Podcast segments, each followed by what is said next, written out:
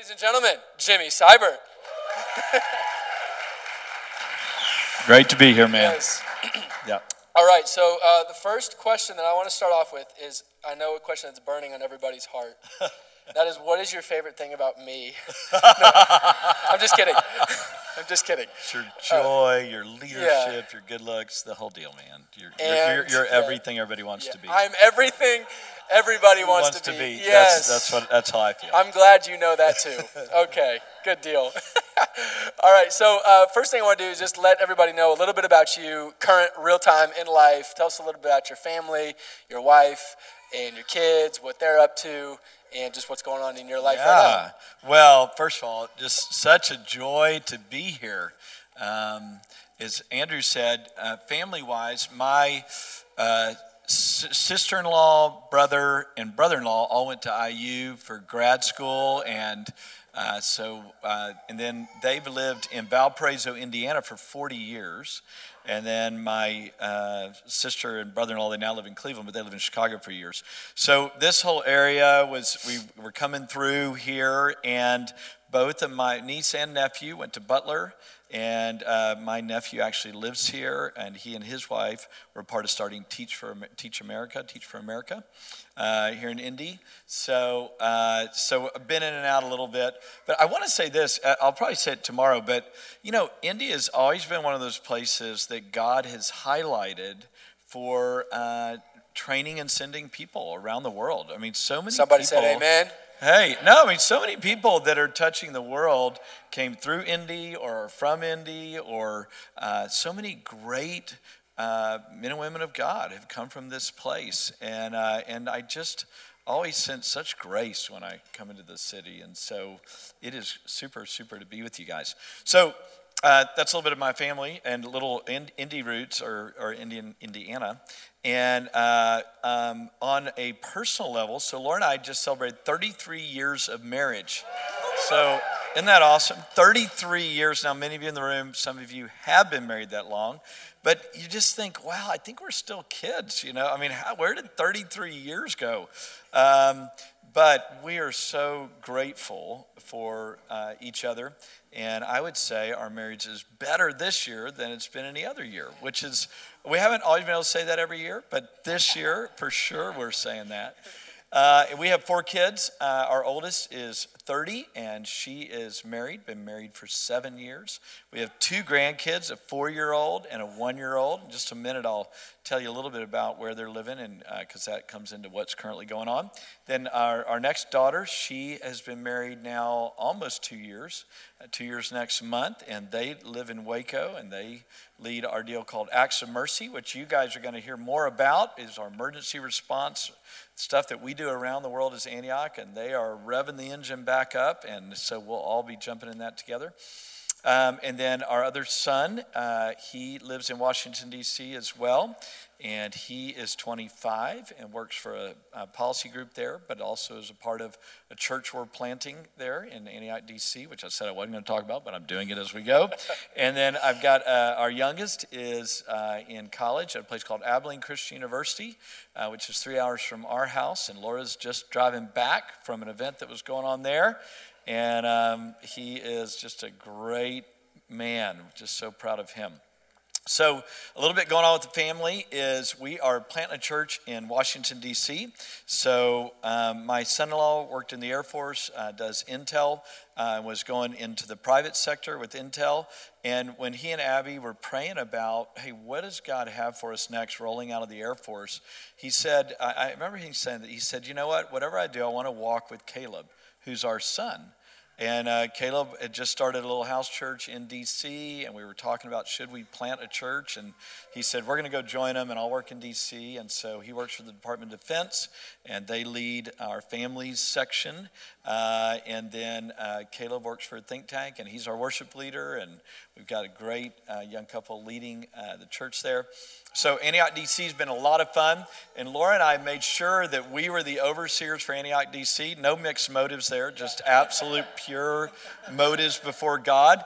And so it's been fun getting to vicariously work with them and through them. And so we're in and out of there uh, every couple months. And uh, and then Brady and Lauren. The deal about acts of mercy, I'll just say this now, is that you know the the thing about Antioch people anywhere in the world is that they're activists, right? They're high vision, high action, and I know that this group's a passionate group, always wanting to do something uh, for Jesus. Our hearts burn when something happens in the world. And so we had Acts of Mercy uh, really going in the mid 2000s uh, for about a six, seven year run there.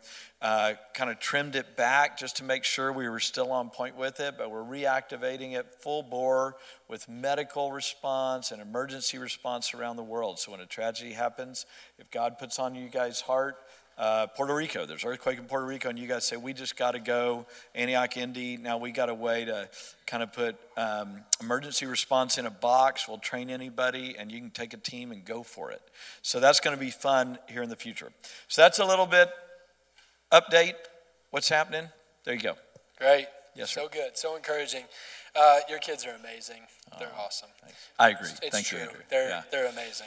Um, okay, so give us just a little bit personal story. We, we want to get into the movement and where we come sure. from and all that kind of thing. But how did you start following Jesus? Sure. Kind of backstory growing up, home you grew up in. Right. Beaumont, Texas. Beaumont, Texas, another great the place to be Texas. from. Yeah. Everybody calls it, right? Not not many people say that, but but we do who are from Beaumont. Um, a lot of you guys have heard my story, so I will fast forward a little bit uh, to say, you know, grew up in a fairly dysfunctional home, non-believing home, and um, uh, when when I found Jesus, I always say uh, I needed him.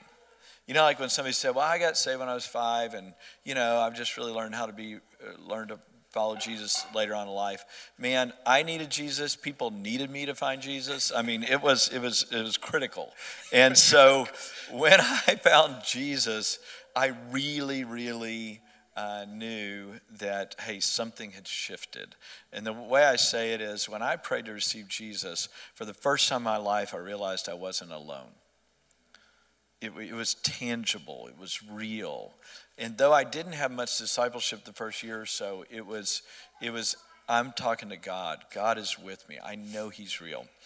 So fast forward a little bit and um, went to Baylor. And again, I often tell the story of, of spending a summer just looking at the scriptures and saying, okay, if this is for real, if Jesus is for real, then I'm going to read a chapter a day. Whatever Jesus said to do, I'm going to do it. And whatever he did, I'm going to do it. Now, I'm just strong willed enough that when I resolve something, uh, I'm going to do it because I committed to it for this summer. The only problem was, was that I had not read all the Gospels. And so, uh, uh and actually, I'm glad I didn't because uh, there were some pretty radical things early on in the reading of the scriptures that uh, I had committed to without knowing it. And uh, so I always say within six chapters of reading the book of Matthew, I'd forgiven everybody I hadn't planned on forgiving.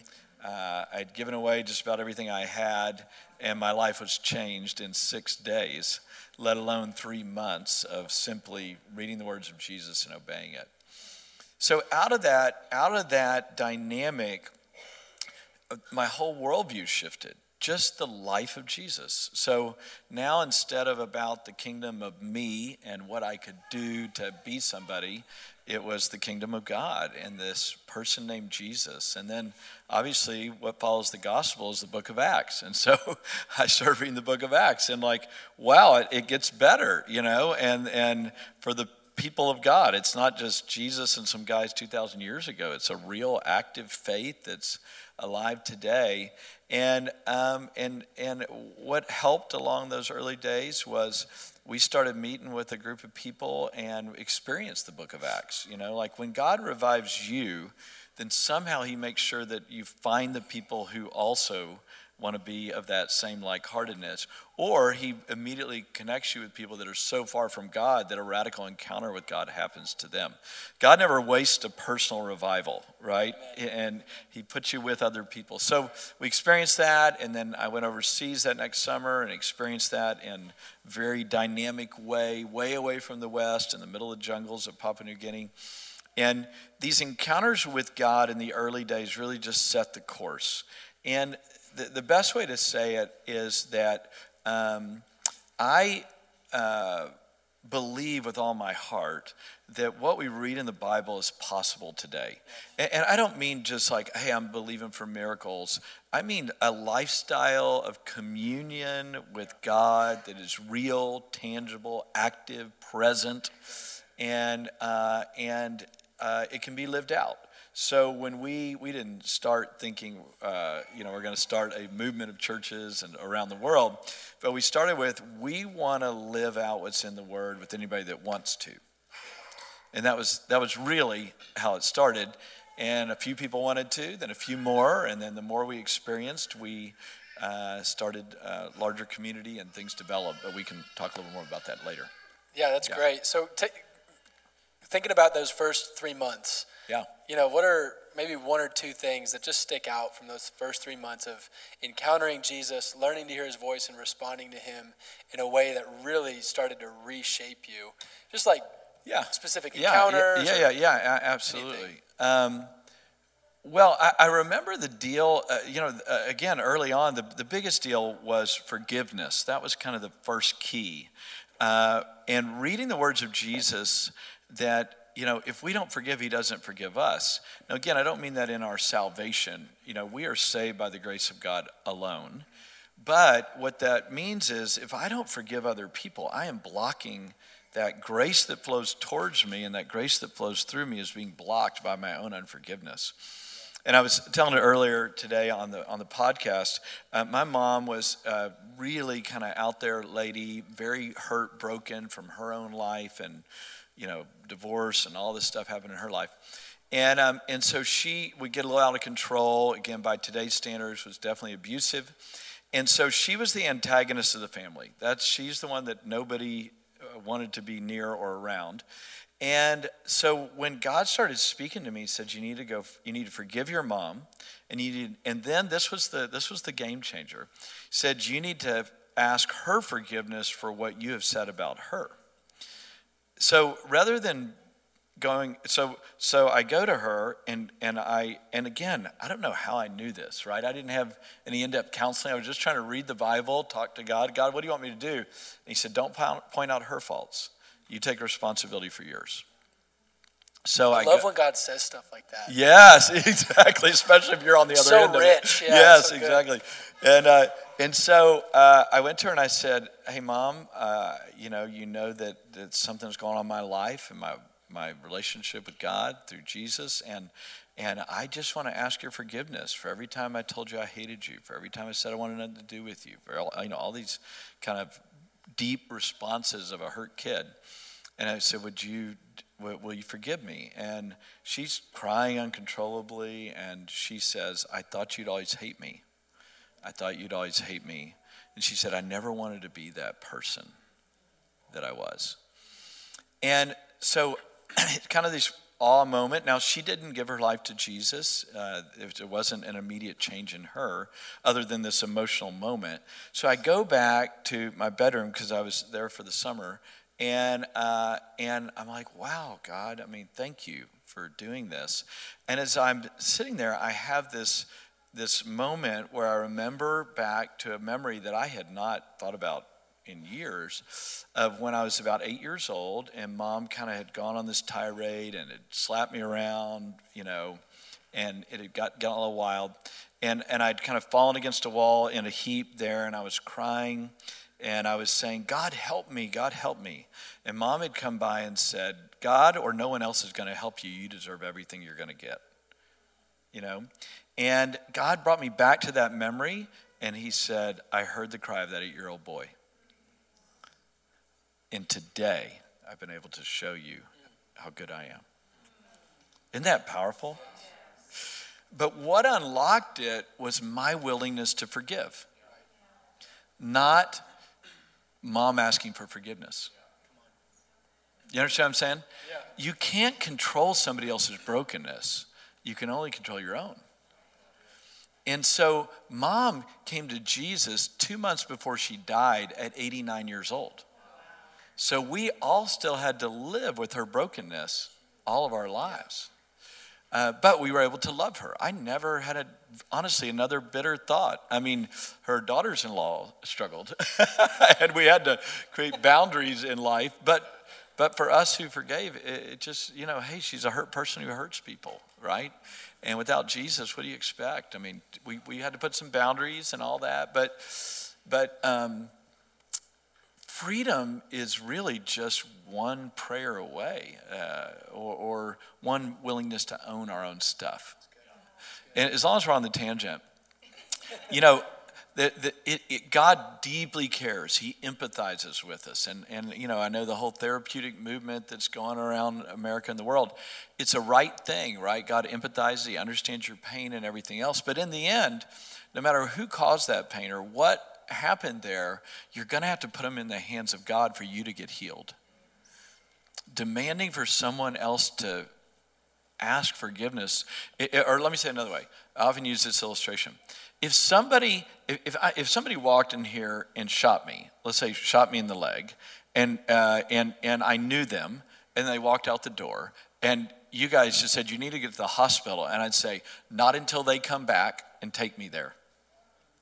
If they don't come back and take me to the hospital, I'm not going because they're the ones who shot me and they knew better and they should have loved me and they should have not shot me and I'm sitting there on the side of the road. To be a bit dramatic, I'm going to bleed out because I'm not willing to go to the hospital because I'm demanding that the person that hurt me heal me. And the person that hurt you is not going to heal you, even if they should, even if they're a believer. They're not, the one who hurts you is not going to heal you. Jesus is the healer. He's the restorer. He's the one. So, so that's why you gotta you gotta get to Him and ask forgiveness. So there's a dramatic. That's a good word. Yeah, yeah, yeah. Man, so, amen. Anyway, you so, can shout them down on Saturday night too. You don't have to wait for Sunday. Man, that's a great word. But it's so true, yeah. right? Oh, yeah. We're we're all one.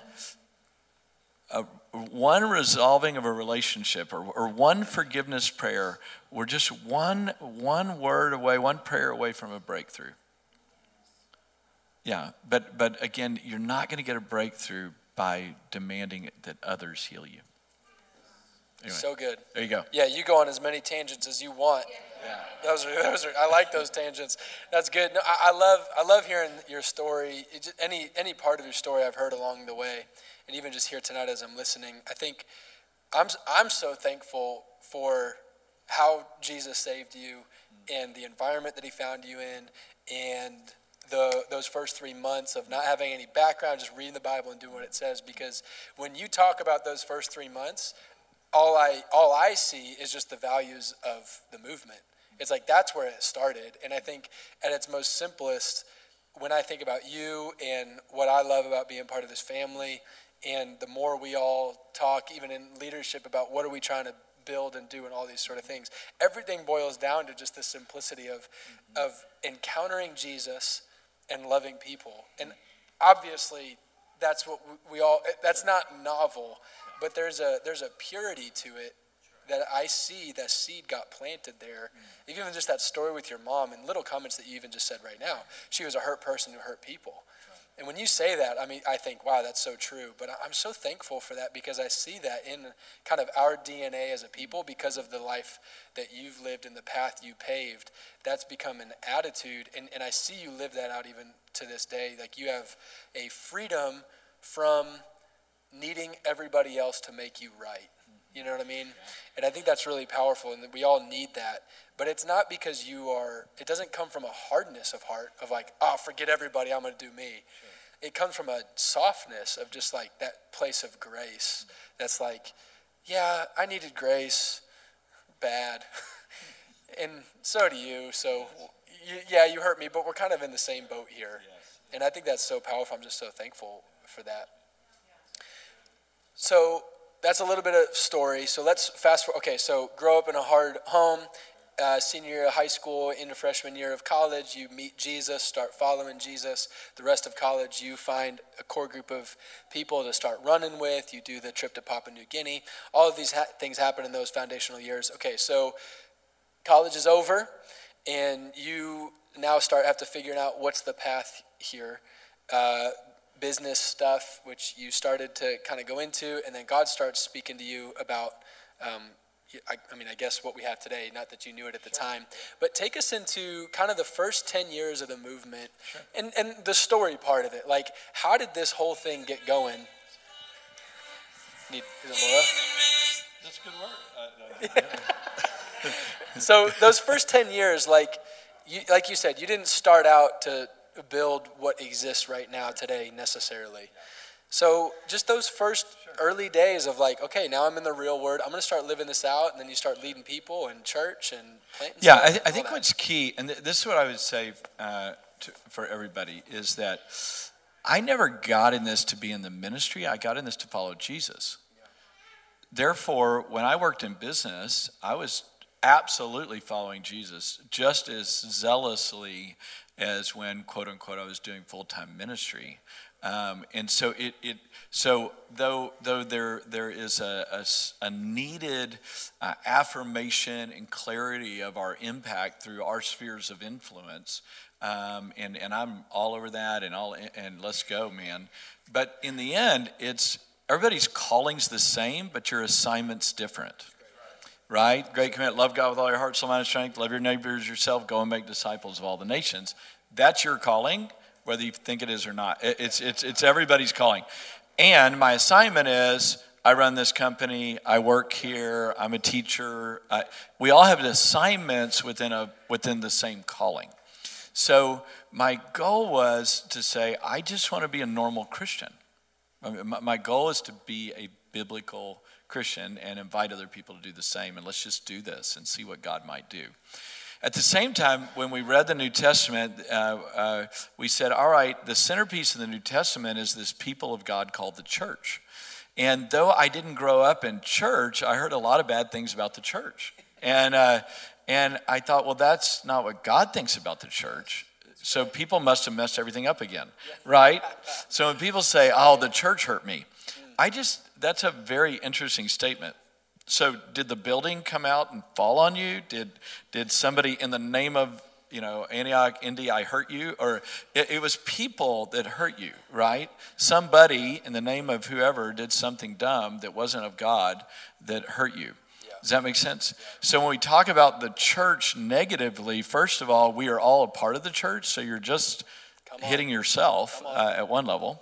Uh, and then the, and then the second thing is um, the, the, the, church is people, so people have messed up everything in history. Uh, but God is able yes. to do miraculous things with people that trust Him. Yeah. So we're trying to be a trusting community and be the church. So anyway, that, that's a bit of that. So, so what we did is we, we sat down and we said, what would it look like if the local church was um, so committed to loving Jesus and living out kind of Acts 2 42 through 47.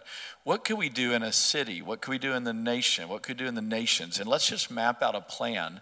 And we called it seven years to reinvestment in the local church.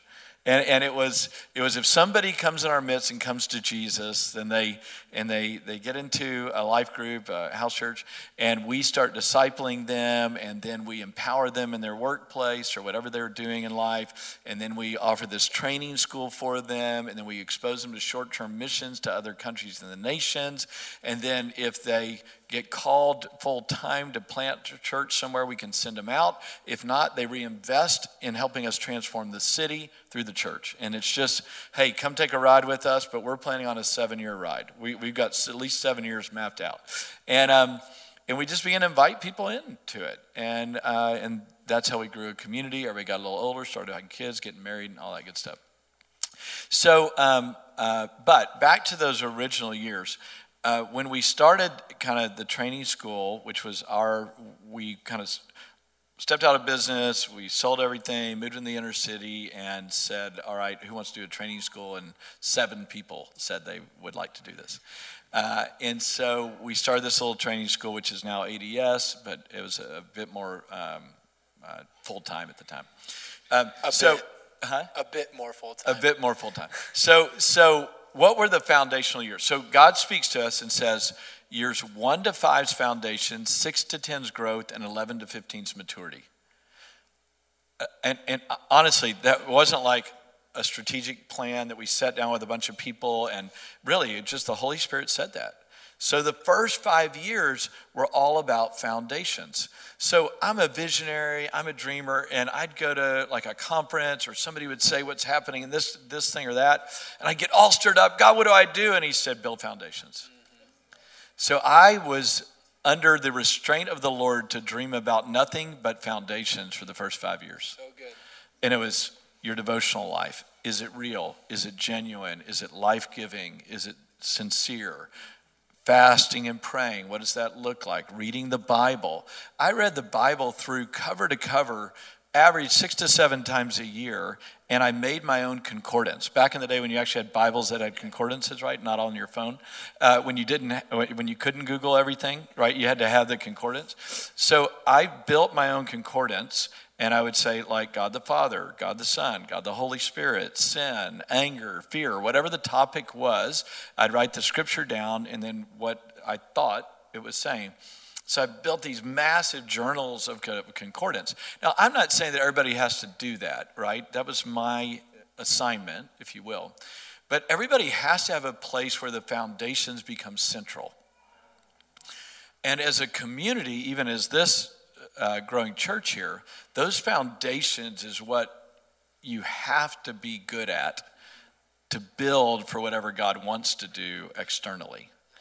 And so, so that's, that's what we did. We just spent time, again, fasting, praying, reading the word, evangelizing, which was a discipline. Anybody know that evangelism is a discipline? Uh, and I don't mean that like in a works orientation. I mean that that some of you guys are good at it, but most of us aren't. Right? I mean, really, you know, you know what I'm saying, right? It, you got to think about it. Who are those people? How do I pray for them? How do I engage them in conversation? What would I say if they actually wanted Jesus? You know, all that. So we, we just really made that a discipline. Uh, but we also made humility a discipline, servanthood, mutual submission to people, you know, just all that good stuff. So those were those foundations.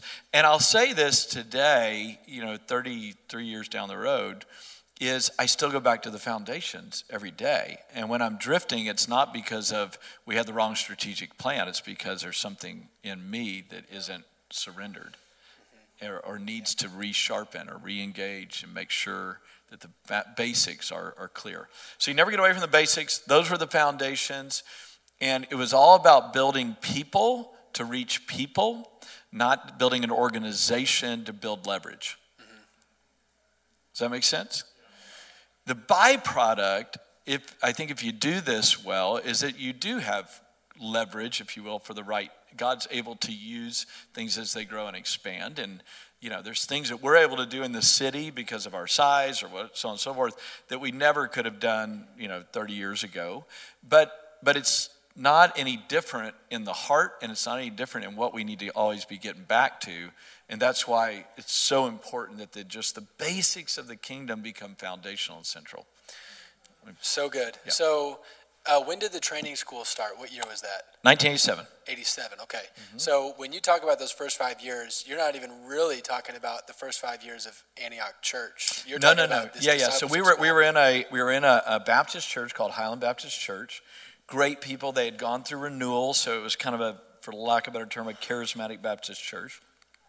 They had just been through incredible turmoil. Pastor, that the church had grown significantly. Pastor was exposed to sexual sin, blew the whole church up, and we were we in a the church went from 2,500 to 1,000, just almost overnight. God spoke to us to join the church the week everything blew up. And so we were building this little training school in a very imperfect environment, uh, to say the least. That'd be an understatement. So, um, so anyway, we started the training school, and because we were doing all the, and we didn't, uh, I was a volunteer, so we were substitute teaching, we were doing other part time jobs and stuff uh, to, to do the training school. And after a couple of years, we were doing all the evangelism in the church, so they made me the evangelism coordinator. Uh, it was just an excuse because we were doing so much around the church. Uh, and, and I said, never pay me enough where you won't uh, feel good about me continuing to build and create new avenues uh, of expansion. And they were really faithful to that. So uh, every church loves that. Uh, and so, uh, then, uh, after four years of doing this training school, in the fourth year we had 11 people. So it was basically averaged eight or nine people, 11 people. Uh, the, uh, the, college uh, pastor left, and they asked us to, Laura and I, to take over the college. And so we said yes, but I said just under one condition, and that is I don't do pizza parties, I don't do movies, I don't do, we're, it's going to be revival or nothing and they, they they needed somebody, so they just said yes, not knowing what they were saying yes. Wasn't to. that message number one? Yes, the yeah. first message I did to this college group of sixty people was revival or nothing. Amen. You know, uh, again, you know, may have, I would have maybe done a little different, but but we but but not much different. not not that not much. Yeah, not that much. So that was message number one. And um, so what we did was, this is interesting. So we we had this discipleship school we'd run for four years. We'd do nine months in the city, three months overseas. I was doing some evangelism, some inner city work. And what we did was we said we invited people that we had discipled over the previous four years who wants to jump in with us. And literally there were 23 people. There were 11 women and 12 men, and we would meet on Sunday afternoons and we'd say, We're going to base this college ministry on three things. How do we do cell church or house church well? How do we pray well and believe for revival? And how do we do missions and keep this targeted towards those who've never heard in the world? So we would get together on Sunday afternoons and we would uh, pray in, for an hour and a half, and then we'd talk for an hour and a half on how to do uh, life groups and how to pray and how to do missions locally and internationally. And that's what we started with. And so we that, so this 60 we kind of started it off over a year's period of time. We got up to about 100 and we still had the training school going. And then god fell and we had a move of god in about uh, uh, the second year. And we went from r- roughly 60 to 100 students to six or 700 almost overnight. Uh, because there was a deep move of god deep move of repentance deep ingathering of people that were just getting rocked by God, and kind of all that that we had sown in yeah. just kind of blew up. But what was great about it was we had people that we had discipled yeah. so well that we were able to contain it. Right, so one of the deal, one of the reasons that we were so committed to cell groups or life groups or house church or whatever you want to call it, small groups, um, the the main reason we were committed to it is the story of the feeding of the 5,000. You remember the story where uh, it, at the end of the story it says they went around, they picked up 12 baskets full of extra crumbs. And God spoke to me so significantly. He said there was a move of God called the Jesus Movement, late 60s, early 70s, just an incredible evangelistic move across the country. And God spoke to me so clearly. He said, a lot of that move was lost because there weren't containers to hold it. I'm teaching you to do Acts 2 42 through 47. So in this next outpouring, you can contain it. And you'll have leaders and you'll have the ability to not lose any of the, the outpouring of God. So that was a high motivation for us to learn how to do life group well. I, I, I remember uh, just for those who've been around church, all these terms kind of start getting fuzzy: small group, life group, house church, whatever, cell group. Um, but bottom line is Acts two forty two through forty seven is what we're always after. I'm using the word house church more often, not because of the old uh, stigmas with it, but because of a new reality I'm trying to get people to own. Hey, if you are a life group leader, this is the church that meets in your house. Yeah so treat it like that, own it like that. You are the pastors of this community to see them vitally encounter Jesus and experience Acts 2 42 through 47 in your home. Does, does that make sense? Because if it's just a ministry of the church, then you won't be the church. Right? So, um, anyway, where was I? Yeah, yeah, yeah, yeah. So, uh, so for, for a senior pastor, it's like, Amen. Yes, yes. Pre- preach it. Uh, so, so, so those were the, the foundations. Yeah. When did you start? And then how did that become? Yeah. So so we start this deal. College group kind of gets large, and then uh, they asked me to take over the young adults, and then the ministries of the church, and we build it around teaching everybody of every age how to do uh, small groups well the, and, and house church. And then um, we basically grew a church within the church. So, but here's another key piece. I can't tell you how many words from the Lord people had that we ought to leave.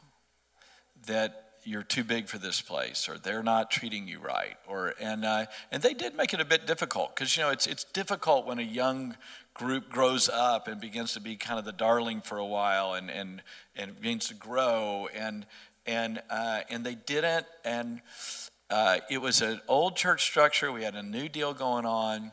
And, you know, everybody says the new wine, old wine, you know, new wine skins, you know, you need a bus. And I just knew from the Lord, hey, with, we will not leave without a full blessing. We will honor this house because whoever you dishonor, when you're in charge, they'll just, you'll be dishonored too. What you sow, you reap. That's true. And we said, we will honor this leadership. They are not uh, in sin. We don't agree on what we want to do church. We don't agree on so many things, but these are good people that just have a different assignment. So, God, you're the one that's going to have to speak. So, we kind of held the line and just said we're going to keep submitting and resubmitting, and it got really challenging for a while. But um, uh, th- this, uh, I, can tell the story now down the road because uh, it, it's, it's, um, um, it's not dishonoring. Uh, so, um, so we, we're just holding the line. And what we're doing is we got these students, we have these training schools, and we're starting to plant churches out of this local church, and we're honoring the local church, and we're doing these things around the world. And, um, and I get this phone call in the spring of 1999, and the senior pastor calls me and he said, I want you, it, it, it's time, go plant. And Anybody that wants to go with you from the staff can go with you, and anybody from the church that wants to go with you can go with you. We're going to bless it and bless you guys to plant. I said, Wow, what happened? And there was an older prophetic gentleman in his 80s that this guy was brilliant, had memorized most of the Bible. I mean, literally, when he would prophesy, it was always in Scripture, and sometimes it was in four different versions. The NIV says this, the, the NASB. No, it was, it was amazing, stunning. And so the, the, our elder team at the, this church did not know him, but so it was kind of a friend of a friend. He was coming through town. They said, well, would he come and just pray over our elders? So he, this man, this older gentleman that I had never met and have never met, he walked into the room of this elders meeting and said, the Lord says, let my people go. If you do not, there is some, there is a group in your midst that God's hand is on, and if you do not let them go, you will be uh, it, it will be difficult for you. But if you bless them, I will also bless you. And they said, It's time. Because their fear was that they would lose something. And the goodness of God said, If everybody honors me and blesses, I will bless both. Two largest churches in Waco, Texas are ours and Highland Baptist that we came from today. Isn't that amazing? Yeah. So that was 1999. So then we became a local church, and we were already doing church, of course, but uh, we kind of officially were now doing the thing, and here we are today. So good. Yeah. As I hear you tell that story again, I just want to highlight some. I see another DNA piece for us that you paved the way for, and and I know so many other more stories of the way that you paved the way in humility um, early on. But I think that you have set such an awesome tone of humility for us as a people that is rooted in like God's got my back. Mm-hmm. It's gonna be like yeah. you're you're so like cemented into that that it's amazing how that frees you up. And so i'm like i want to do that. And how us as a people it's amazing how much can roll off your back easier when you're rooted in that. You're not a you're not a doormat just getting walked over. There's just a conviction of like that's not mine to handle. Right. i'm god's and so he'll handle he'll handle me and all of that. So i'm so encouraged by that yeah I, that. I will say this and i say this to all of us on the smallest level to the largest level. And just so you know I struggle like everybody. We, are all just we're all just here by the grace of God, right? So, but um, the, the the the the bottom line is is that I've got to be pleasing to God with the way I live my life and the character in which I walk in, because just even practically, I want to be in high communion with God. And my bitterness or my willfulness or me getting my way or me pushing or shoving somebody or using somebody, that's, that's not going to bid well with my own communion with God, let alone grace for others. I wish that it was always just because I love everybody more than myself. But it's actually somewhat selfish. Like, I want to be right with God. So I'm going to humble myself and trust God with my life instead of try to control my own life because I would rather have the grace of God leading my life than my own willfulness. You understand what I'm saying? So it is to your benefit to always go low. Uh, it's to your benefit to bless your enemies. It's to your benefit to release others. It's to your benefit to wait on the Lord instead of shoving kind of your own way uh, because it creates grace, right? And, and, and then you also have the benefit of not blaming everybody else for why you're not walking with God. It's great. and, and there is, I mean, I can make you cry on stuff that people have done to me. Yeah, right. right? Betrayed me, lied to me, stolen from it. You know, I can give you the list, you know, etc. So it's not like it wouldn't be justified in somebody's mind, except it's just not the way of God. So it doesn't work. Does that make sense? If it worked, that'd be one thing. Uh, and it may work in the short run for you to get your way, but it never works in the long run. You know what I'm saying? So remember back to I didn't get in it to be in the ministry. I didn't get in it to try to be somebody. I got in it to walk with somebody. And and his name's Jesus. And he had a rough ride at times, and he had a glorious ride at times.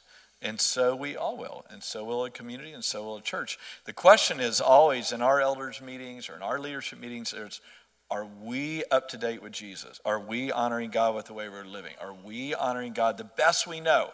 Some people don't think we are, others think we're, you know. But we just got to make sure that we're right with God, not just me, but we as a community. And man, when you do that, there's just always access to life. There's just always access to joy, even if the circumstances are really not not not what you want them to be. Yeah. So good. A little bit tangent. So good. So uh, those are the early days. Starts in '99. Yep. Uber fast forward. 45 churches here in the U.S. today. Uh, about 100 teams in the next couple of months around the world in 40 different countries. Yep. Amazing. So cool. We love being a part of this family. This is just incredible. Aren't you thankful? Yeah. This is so cool. So cool. So, um, we could talk stories on the last 20 years all day and all day tomorrow and so many things. I want to uh, kind of turn it personal yeah. for you. Um, that season, I think it was 08, 09, you call it kind of your dark night of the soul. Uh, could you just share a little bit about us? What, what, because I've heard you say you know, people go through that and it looks different for everybody and all that kind of stuff. But just what was what was the, that experience like and what did that just do in you? Not just what was it like how, how was it hard in 2008 or whatever but or whatever it was. Um, but what, what did it do in you personally and in your walk with jesus? Yeah so um, again some of you guys are familiar with this but we'll, we'll just uh, go a little deeper here. Uh, so um, so in 08, we felt like, uh, 07, 08, we felt like God said, we remember we started in 87, so we reviewed what has God done in the last 20 years. So, what are the promises of God? What do we know we want to retain? And we were planning for the next 20 years. So, we said we're going to take 18 months and really get a hold of we, what we don't want to leave behind. We want to bring it forward. And then, what are the new things God's saying and kind of the 20 year vision? And so we're doing that, and we are gonna. And, and I in, in 2009 January, it's like here's the next 20 years, and all these you know big visions and that gratitude and so on and so forth. And the way I say it is, God gives a vision, and then He deals with the visionary. Is that He, he, he, in Habakkuk 2, when it talks about, you know, get the vision, write it down so you may run. That's the exciting part of that passage. But the, but, uh, the verse right before it says, I will stand on the rampart and I will see how the Lord will reprove me. Take the vision, write it down so that you may run. So in prayer, I'm going to go before God, let Him resort me so that I can get the vision, write it down, and run. Does that make sense? And you can take this on a personal level. You can take it for your life, your marriage, your business, your work, whatever. And and so, uh, you know, we had been running hard for 20 years, and there had been a lot of crazy things go on, and so on and so forth. And so, um, I'm, uh, and, and what I didn't know was some physical heart defect that we'll talk about in a moment. But anyway, I'm in Omaha, Nebraska. I'm um, speaking uh, at what's now our church in Omaha, Waypoint. And I, I said, man, I just migraine headache. I'm just, and it, and it had been a bit up and down that year physically. And so I'm driving to Walmart and literally, uh, you know, I'm having a heart attack. So, and I, I had to pull over the road, everything's spinning, so on and so forth. And it would be, you know, the, the common vernacular would be a panic attack. The only thing is, mine lasted for four straight months without a let up. So my heart rate went up over 200 beats a minute and so on and so forth. Within, within days, I'm, you know, I'm in the ER, they're checking everything, they can't find anything wrong, so on and so forth. That eventually causes sleeplessness, which then gets into clinical depression and things go crazy. So it's very difficult to say that'd be an understatement. So, um, so anyway, in the midst of all that, um, I'm, I'm just saying, okay, what I've always done is just make sure is everything aligned. Am I right physically, mentally, emotionally, spiritually, relationally? Is there anything in my life that's not rightly aligned with God? What are the promises of God? I think I memorized 200 scriptures. You know, I just walking on these little plastic cards, you know, memorizing scripture and trying to do everything I knew spiritually or physically and, and lost weight and was exercising. I was, wasn't in that bad a shape, but I just did everything I could, eat right, you know, and all that, and nothing was changing. And the, the sleep deal was really the deal, right? So, in all that, there would just there would be these. Uh, uh, I I um, I'm trying to figure out which direction to go with this.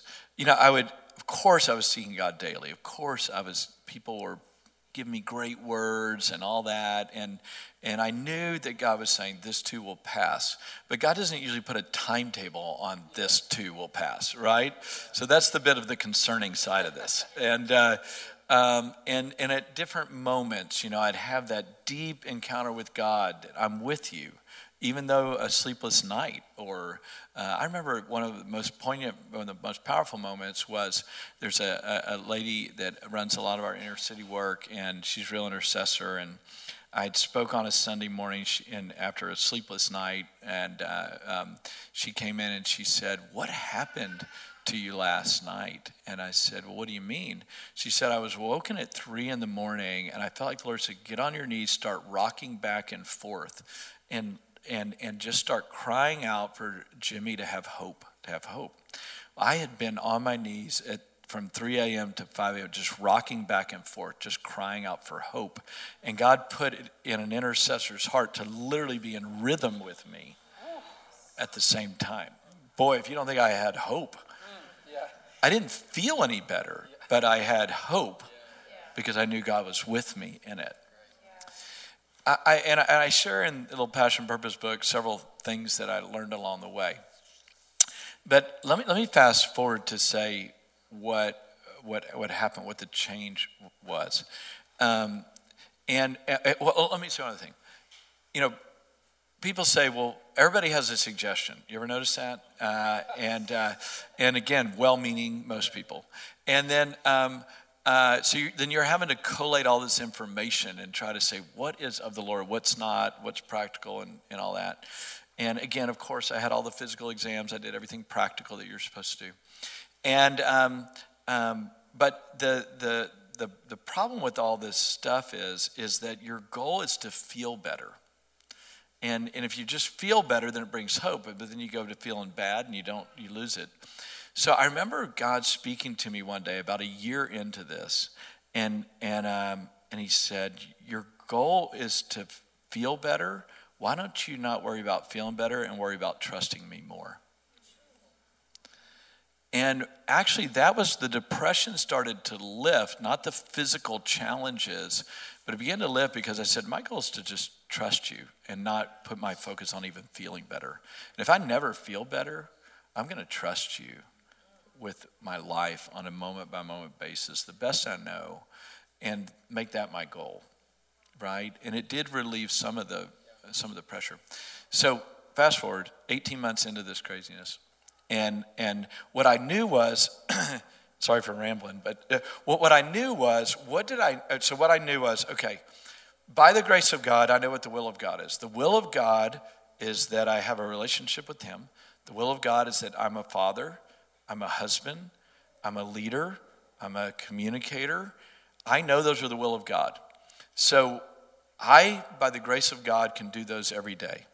Maybe not at 100 amps, maybe not with high energy, maybe it's a little fuzzy some days, but I'm just going to get up at the same time. I'm going to eat three healthy meals. I'm going to show up in places. I'm just, I, I know from years of working with people that you just have got to stay in some kind of rhythm, regardless of what the terrors look like at night, regardless of the crazy thoughts you have or whatever. Just got to get in these rhythms. So, anyway, it's 18 months into it, and I am desperate one night, and I call an old buddy that had been kind of a counselor friend, and through this, and he said, What do you need, man? We just have got to move heaven and earth. I think we're, we're just, we're done. We, something's got to break. And I said, I need a godly medical professional on all the mental side of this that I can trust. I just need somebody that really not only knows God, but is just the top in the world. Who is the top? And it's got him Archibald Hart. He's now retired. James Dobson used to have him a lot on his shows. He, could, he was a psychologist and a psychiatrist, so he knew the medication side and he knew the psychology side. He's a believer in all this. And I said, and he said, well, then let's pray that you'll meet Archibald Hart. And then I then on the heart situation, they couldn't, they hadn't found anything. And I found the, the uh, they, had, they had just found a deal called an anomalous left artery, which is a unique heart thing. And he said, and I said, uh, we said, who's the number one person in the world? The guy down at the Houston Medical Center. Let's get an appointment with him. So the long story short, that was on a Tuesday night. On Wednesday morning, I'm at Panera Bread studying for a sermon. I have one of Arch Hart's books that I would have been reading stacked there. A guy in the corner says, Hey, I don't mean to disturb you. He said, but uh, I see you're reading Arch Hart's book. And I said, Yeah, I am. And, and he said, Do you know him? And I said, No, I don't. I, would like to. I'd like to. He said, I did my doctoral thesis under, under him, and he is one of my dear friends. And I said, Well, any chance I can meet him? I said, What's he doing now? And he said, Well, he's semi retired, but he works with uh, kind of CEOs and uh, kind of senior pastors who've, who've burnt out. And, uh, um, and I said, Well, I'm both. Uh, got it. Uh, I said, Could I get a hold of him? He said, Well, let me just email him right now. So he yells, and within 15 minutes, Arch Hart says, Come on out to LA, I'll meet with him. so that, that's like within 12 hours. then my buddy calls a friend at the medical center, and he, he said, This was Wednesday. He said, What are you doing tomorrow? I said, well, I'm going to be in Houston for a missions thing. And he said, I got you an appointment at 10 a.m. with the guy who does all the studies, writes the books on anomalous left arteries, Dr. Angelini. You got an appointment at 10 a.m. So in about 48 hours, uh, things begin to break, right? I'm out in LA. Art Hart explains everything that I've been through, like nobody I've ever met, gives me a little protocol to kind of walk out of it on some physical stuff. Then I get the, the this uh, heart doctor, uh, you know, just tells me everything that didn't make sense to the, all the other doctors because they don't, they're not specialists. And so, in, so everything just begins to change, goes up to the right. And so since 2011, I haven't, I, I have had, I, you can smell it coming, but I've not been n- zero on the clinical depression or dark night of soul since then. And so the question is, God, you knew these things. You knew these two guys. Why 18 months? You know what I'm saying? You could have done this like that. I mean, you know, you did it like that when we, you know, it was I. It, eh, but you know what's interesting? God's never answered that question for me. Yeah. And that's okay. Right? I can ask, you should, right? Was there anything I didn't do or should have done? But you got to be okay with mystery uh, or, or you start taking the seat of God and you become bitter at God. There's some people that you could justify I should be bitter at, but God's not one of them. You know what I mean? Uh, and it doesn't work. Does that make sense? Just back to just pragmatic life. If it worked to be mad at God for a long period of time, uh, I'd say go for it. But it doesn't work. I mean, right? Does that make sense? I mean, you God can handle your pain. Tell him how you feel. That's the Psalms are. Uh, that's a beautiful thing about God. He can handle it, but you can't stay there because the one who can help you is the one who's to be praised and honored and exalted, even when you don't understand. You are finite. He is infinite, and and so a lot of lessons learned through that, etc. Some adjustments I need to make in life, some physical things that I need to be attentive to, etc., etc., etc. But, um, but the key was trusting Him more. God sees and knows all. Just, hey, am I, am I trusting and responding? And, and when you go through the dark night of the soul, it's going to pass. This too will pass. And, and I don't know what that looks like for you. Uh, you know, most recently I've had this, uh, some of you guys know I had Bell's palsy. Talk about left field. It was almost a year ago. I'm sitting in a meeting, mouth is numb, looks like I'm having a stroke. Like, wow, you know, here we are. Go to the doc, immediately said, run all the tests, say, well, it looks like Bell's palsy, uh, which I wasn't that familiar with. And, uh, and so, I mean, my face was down to here, right? And so I said, what can you do? You know, what do they do? There is a little steroid regimen and, and uh, they do a little um, antibiotic. But they said, you know, it's, it's like, um, um, what do you call it? Shingles. You know, it's just, it attacks your body. It's a kind of a hit and run. Some people get over it in two weeks, some people two years or whatever. And there's not a lot you can do about it. You just have to manage your own strength, what you have strength to do. So I thought, I've been around trials long enough that if I spend the next months trying to find the needle in the haystack, what is the perfect solution to droopy face or to Bell's palsy? I'm going to waste my trial. I just, you know, I'm, I'm, I, I need to just do what I'm called to do. I need to be attentive. I need to make some adjustments. It's not like I'm, I mean, I I seek medical help. I unapologetically am pro medication. All that. That's not that's not the deal. But you know how you can get fixated uh, with with healing to the point of it just obsessing all you think about. And again, there's appropriate times you got to respond. That's not what I'm talking about. I'm just talking about the focus, right?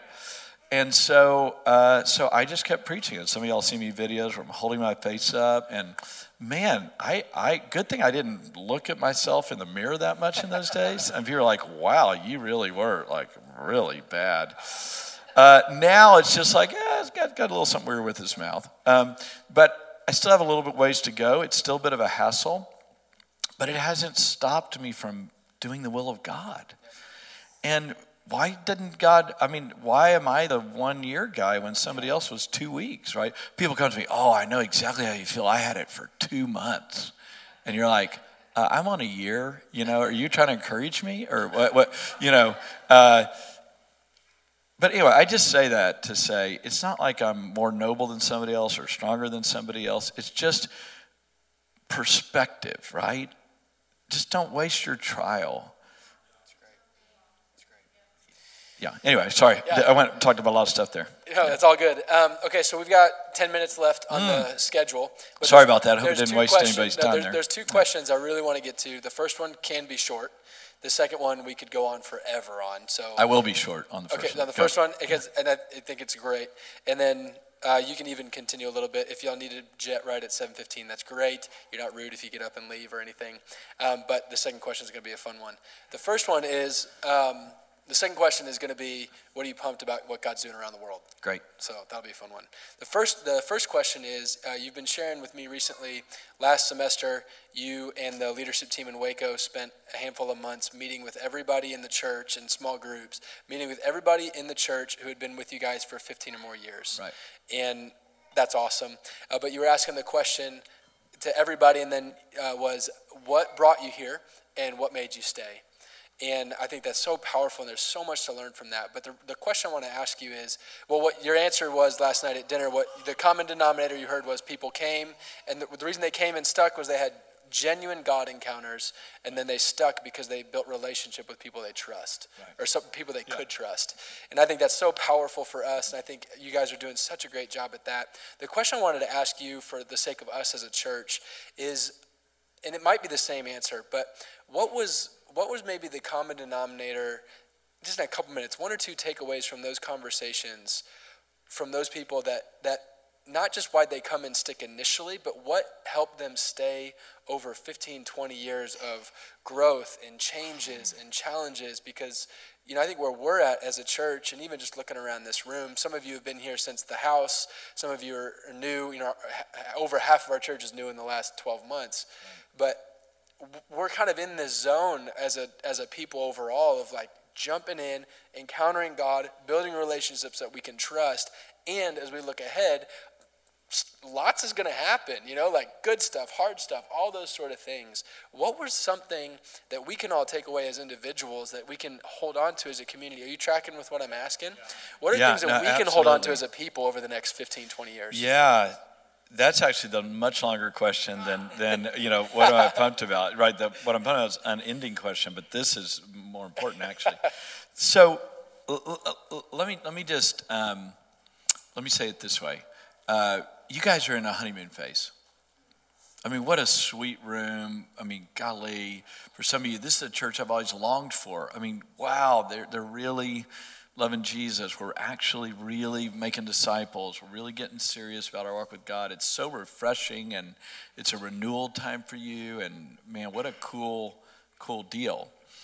The challenge that's about to happen is growth, where you're not as close to everybody that was in the initial core group. And people's needs become greater because you're first reaching Christians that need rehabbing and reigniting, which is most of this room.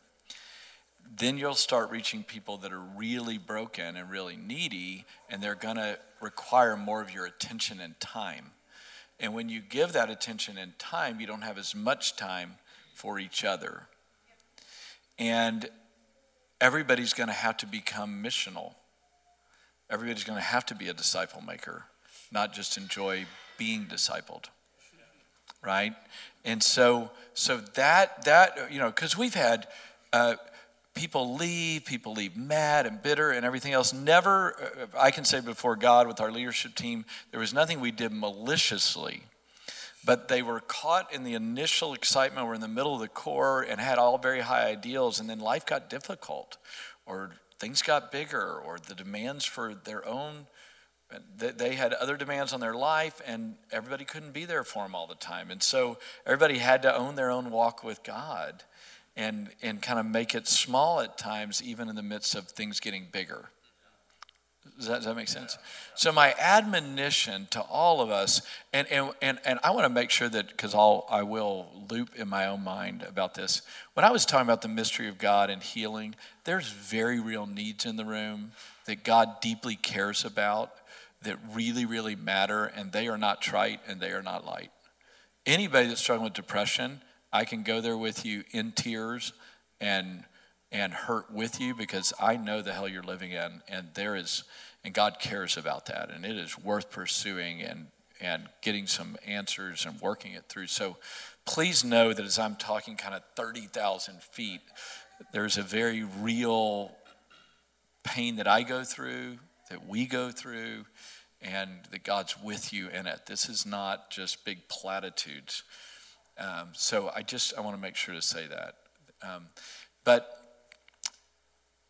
what you guys are going to have to continue to grow in personally to be a healthy community that's able to truly reach your city and your family and friends is you're going to have to own your own walk with God as a couple, as an individual, as a house church, so authentically and so genuine that it brings you joy to see multiplication and see growth.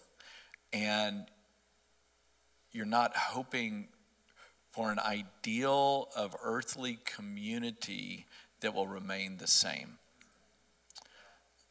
So it's the same. Like I can meet, like I could be with you guys. I could go to, uh, uh, and and immediately we'll click. Same values, same mission.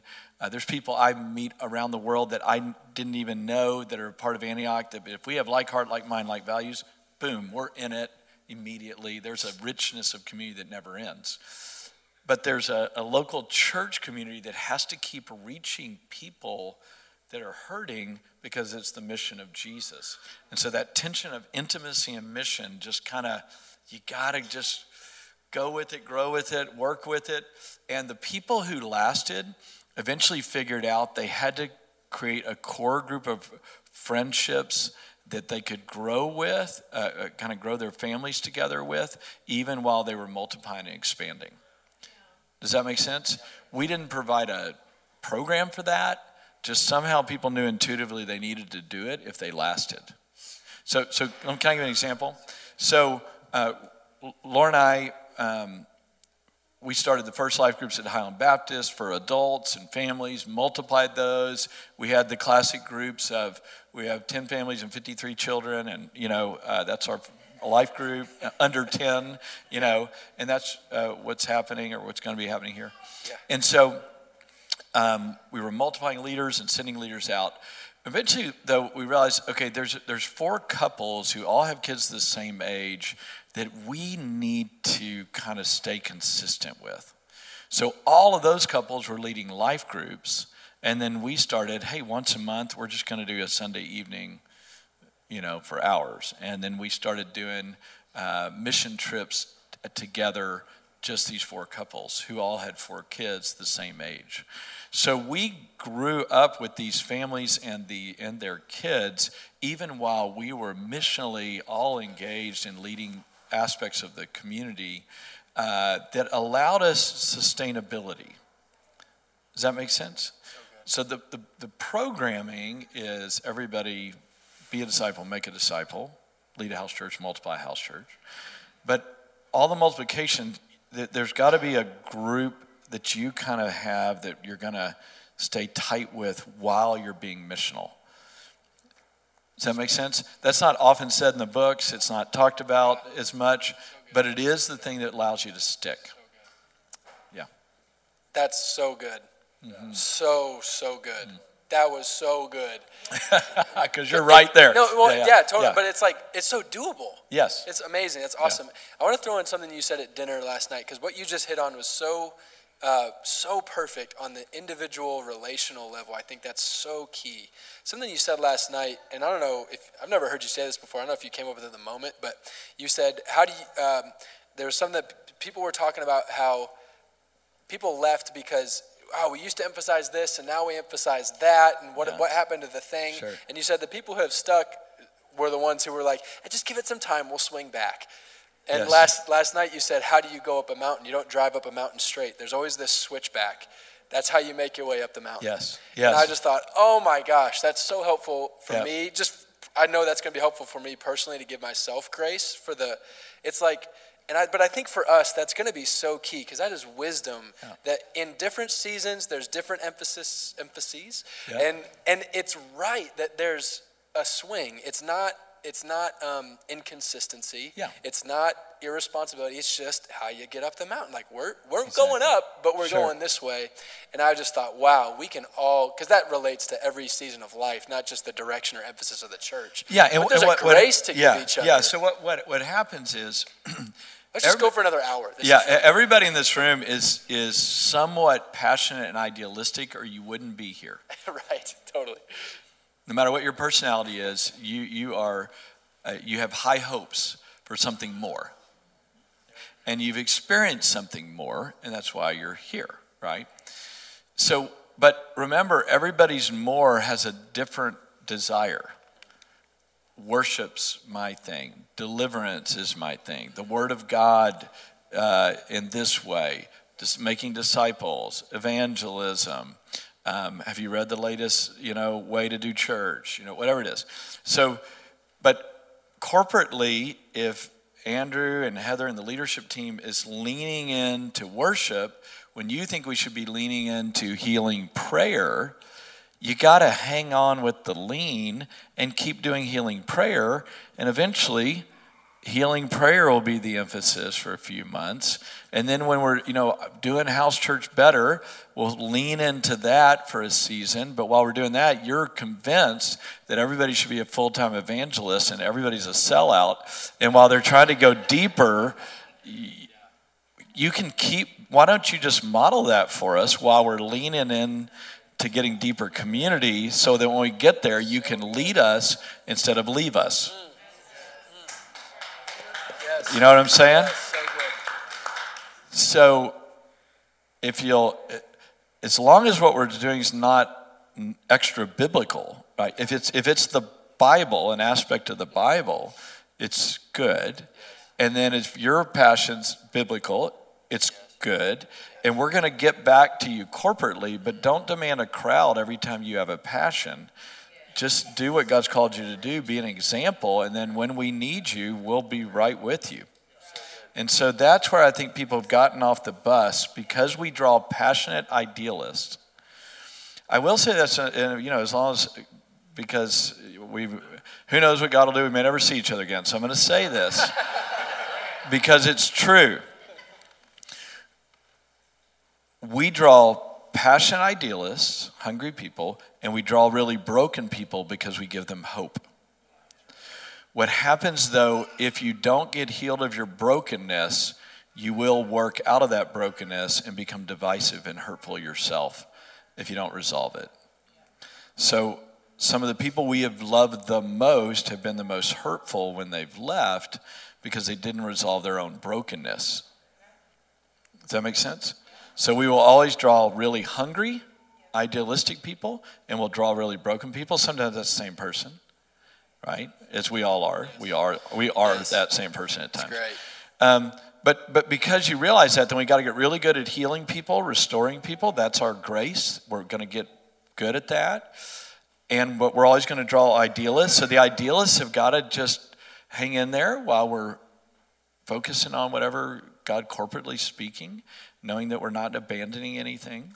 And then the really broken, you just got to sit in there tight and go to community, not away from community, and realize that you're you're a part of the problem as well as everybody else, and just work it through. Right? That's why forgiveness. That's why my message on forgiveness is so strong, and an offense is so strong because we have to have it as a community because our idealism is so high.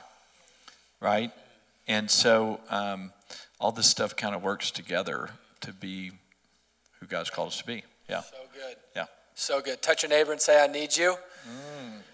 There we go. Okay. I need so- you, Andrew. I need you too. Yeah. Okay, so uh, we're gonna what we're gonna take. It's seven nineteen. Let's be done at Okay. seven twenty-five. Okay. And I'll I'll zoom in, but feel free to take this wherever you want. Yes, sir.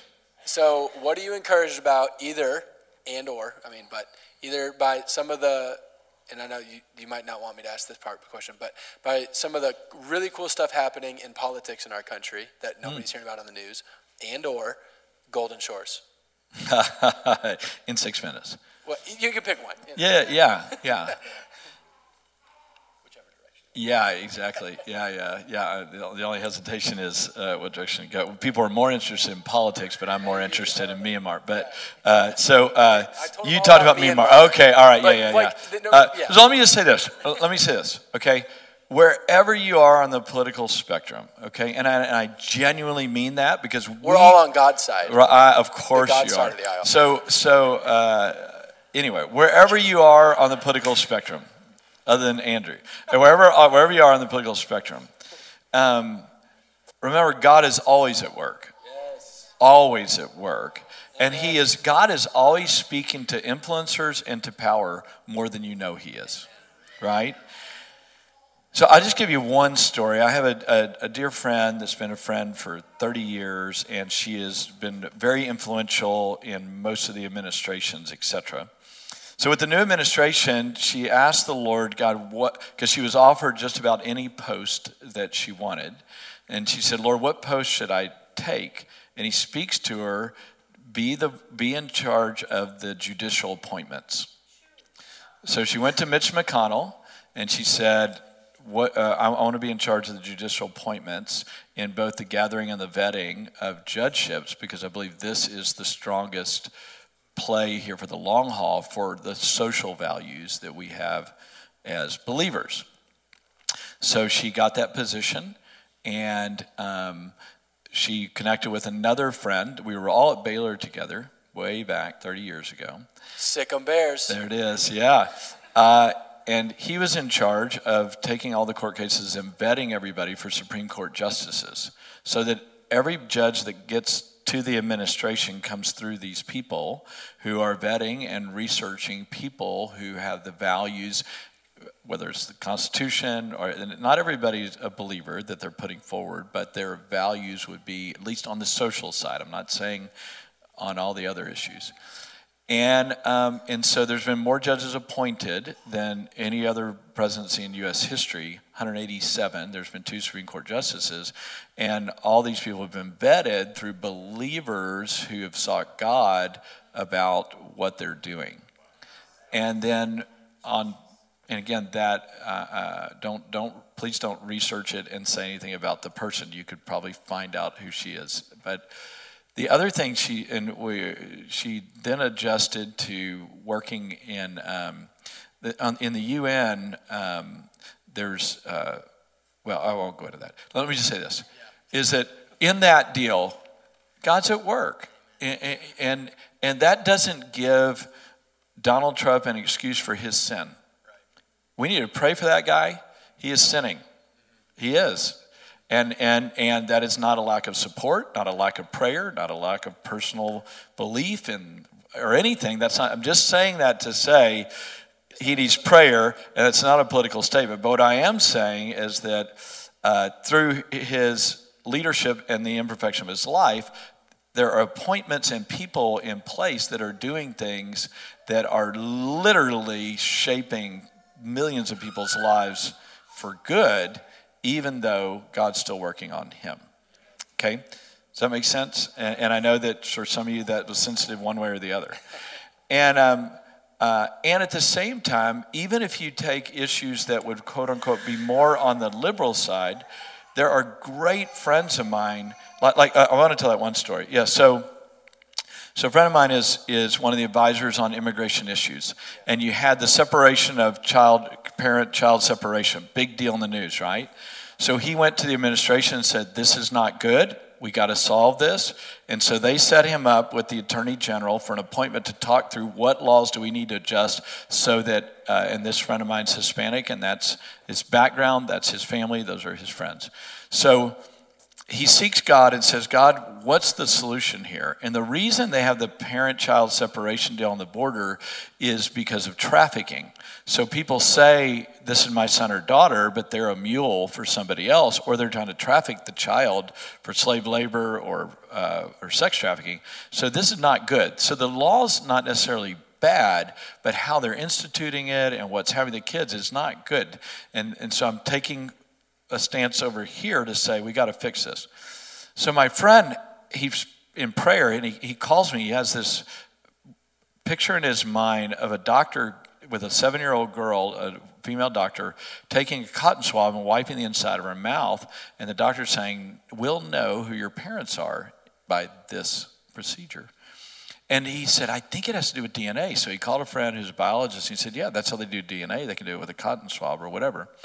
So he, so he feels, so he goes and meets with the attorney general and he says, Hey, I was praying about this and I need to know how quickly can you guys find DNA? So he calls the head of the FBI. He says, We can get it in an hour if we want, um, just by this one procedure.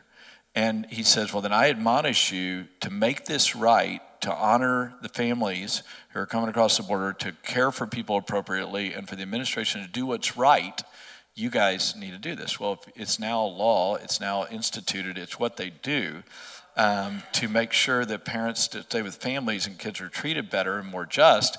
And also, it vets out the mules and the, and the traffickers, right? So, that was by revelation knowledge from a believer that had access directly to the administration and directly to the attorney general.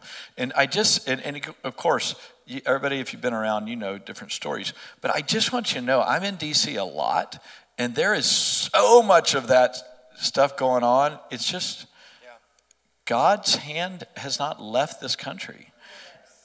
But we have to repent. We have to return to Jesus. We've got to call people to account to walk with God, no matter who they are and what position they hold. So we're not idolizing a position or a political figure, but I'm just encouraging you that God's at work.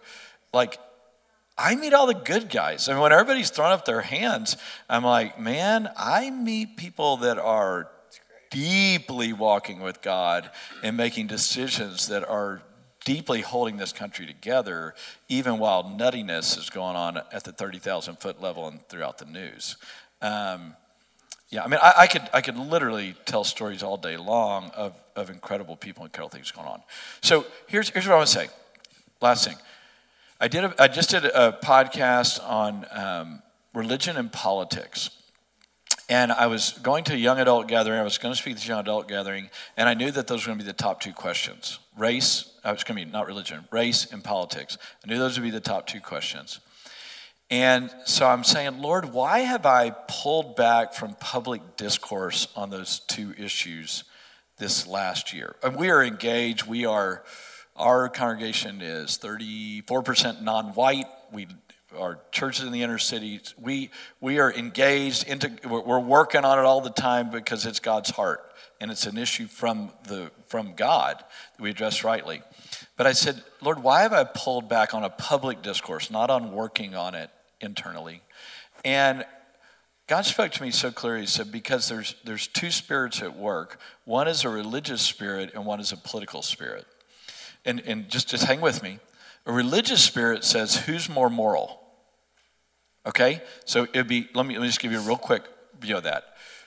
Is Bernie Sanders more moral because he wants education for all, health care for all, and help for all? You could give a moral argument for hey, that, that's, there's some biblical backing to that. Is are the anti-Trump people more moral because they're calling his character an account and saying, how can anybody support this guy with this character? Is Donald Trump more moral because he's making a way for the church and some of these stories I told you, and making a way for the things we believe in? That's a religious spirit when you're basing your decision making around who is more moral. Because every one of those people are also immoral right? So you vote according to those who are advocating for the things that you believe in. That's what you should vote, right? But but to have a religious spirit is to try to prove that one's more moral than the other. Not going to get you to a righteous outcome. On the other side, political spirit means by all means do whatever you can to win, even if it's manipulative, divisive, and uh, what's coercive. Okay, that's a political spirit. Now, the world's not perfect. We have religious spirits, political spirits. God still works because we'd all be dead if He didn't, right? God's gracious in the middle of it. But let's us not pander to either spirit. Let's not be a religious spirit people or a political spirit. Vote for who you believe in, contend for righteousness, run for political office. I want you to. I mean, like, and let's contend, but let our spirit be kingdom. By the grace of God, would you save our nation? By the grace of God, we pray for our president. By the grace of God, we pray for righteous leaders. We stand up for righteous laws, all that, but just don't do it. You can do the same thing with a wrong spirit or a right spirit. If I, I am a big defender of, uh, of life and right to life, and there's there, but I want to do it in the spirit of Jesus, not the spirit of politics or the spirit of religion. Does that make sense? Because the only I'm left with is anger and bitterness. But if I do it because God cares about life, then I'm contending with the right spirit. Though it may look the same, it's a different spirit. Does that make sense? And I know I'm talking a bit idealistic, it gets down on the ground, but just with all of us in 2020, this is my greatest concern is that there's going to be a, such a breaking in our lives and relationships for the wrong reason. Because we're trying to prove who's more moral or we're trying to manipulate the system to get to an outcome that we want. And just listen, everybody's a sinner and everybody needs grace. There's certain things that the Bible says are clear, whether some politician thinks they are or not. And here's where it is in your conscience before God, vote for who supports what you believe in in the end. But you don't have to be mean spirited to vote for somebody to admonish voting or engagement in the political process even though that's the way the world works. I know I said a lot there, and that's a three day seminar, but I, uh, hopefully you hear me. I'm very involved with political people. I'm praying for them, trying to disciple them, trying to help them. I'm all in. I'm for righteous policies. I'm for all of it. So don't think I'm giving up an inch, but it's not. It's not. Uh, but if you do it with the wrong spirit, you get the wrong outcome. So let's be careful to be prayerful, diligent, and vigilant, to have a kingdom Jesus spirit while we try to navigate what's coming down the pipe here in 2020 for our nation. Okay? Did anybody have a takeaway from tonight?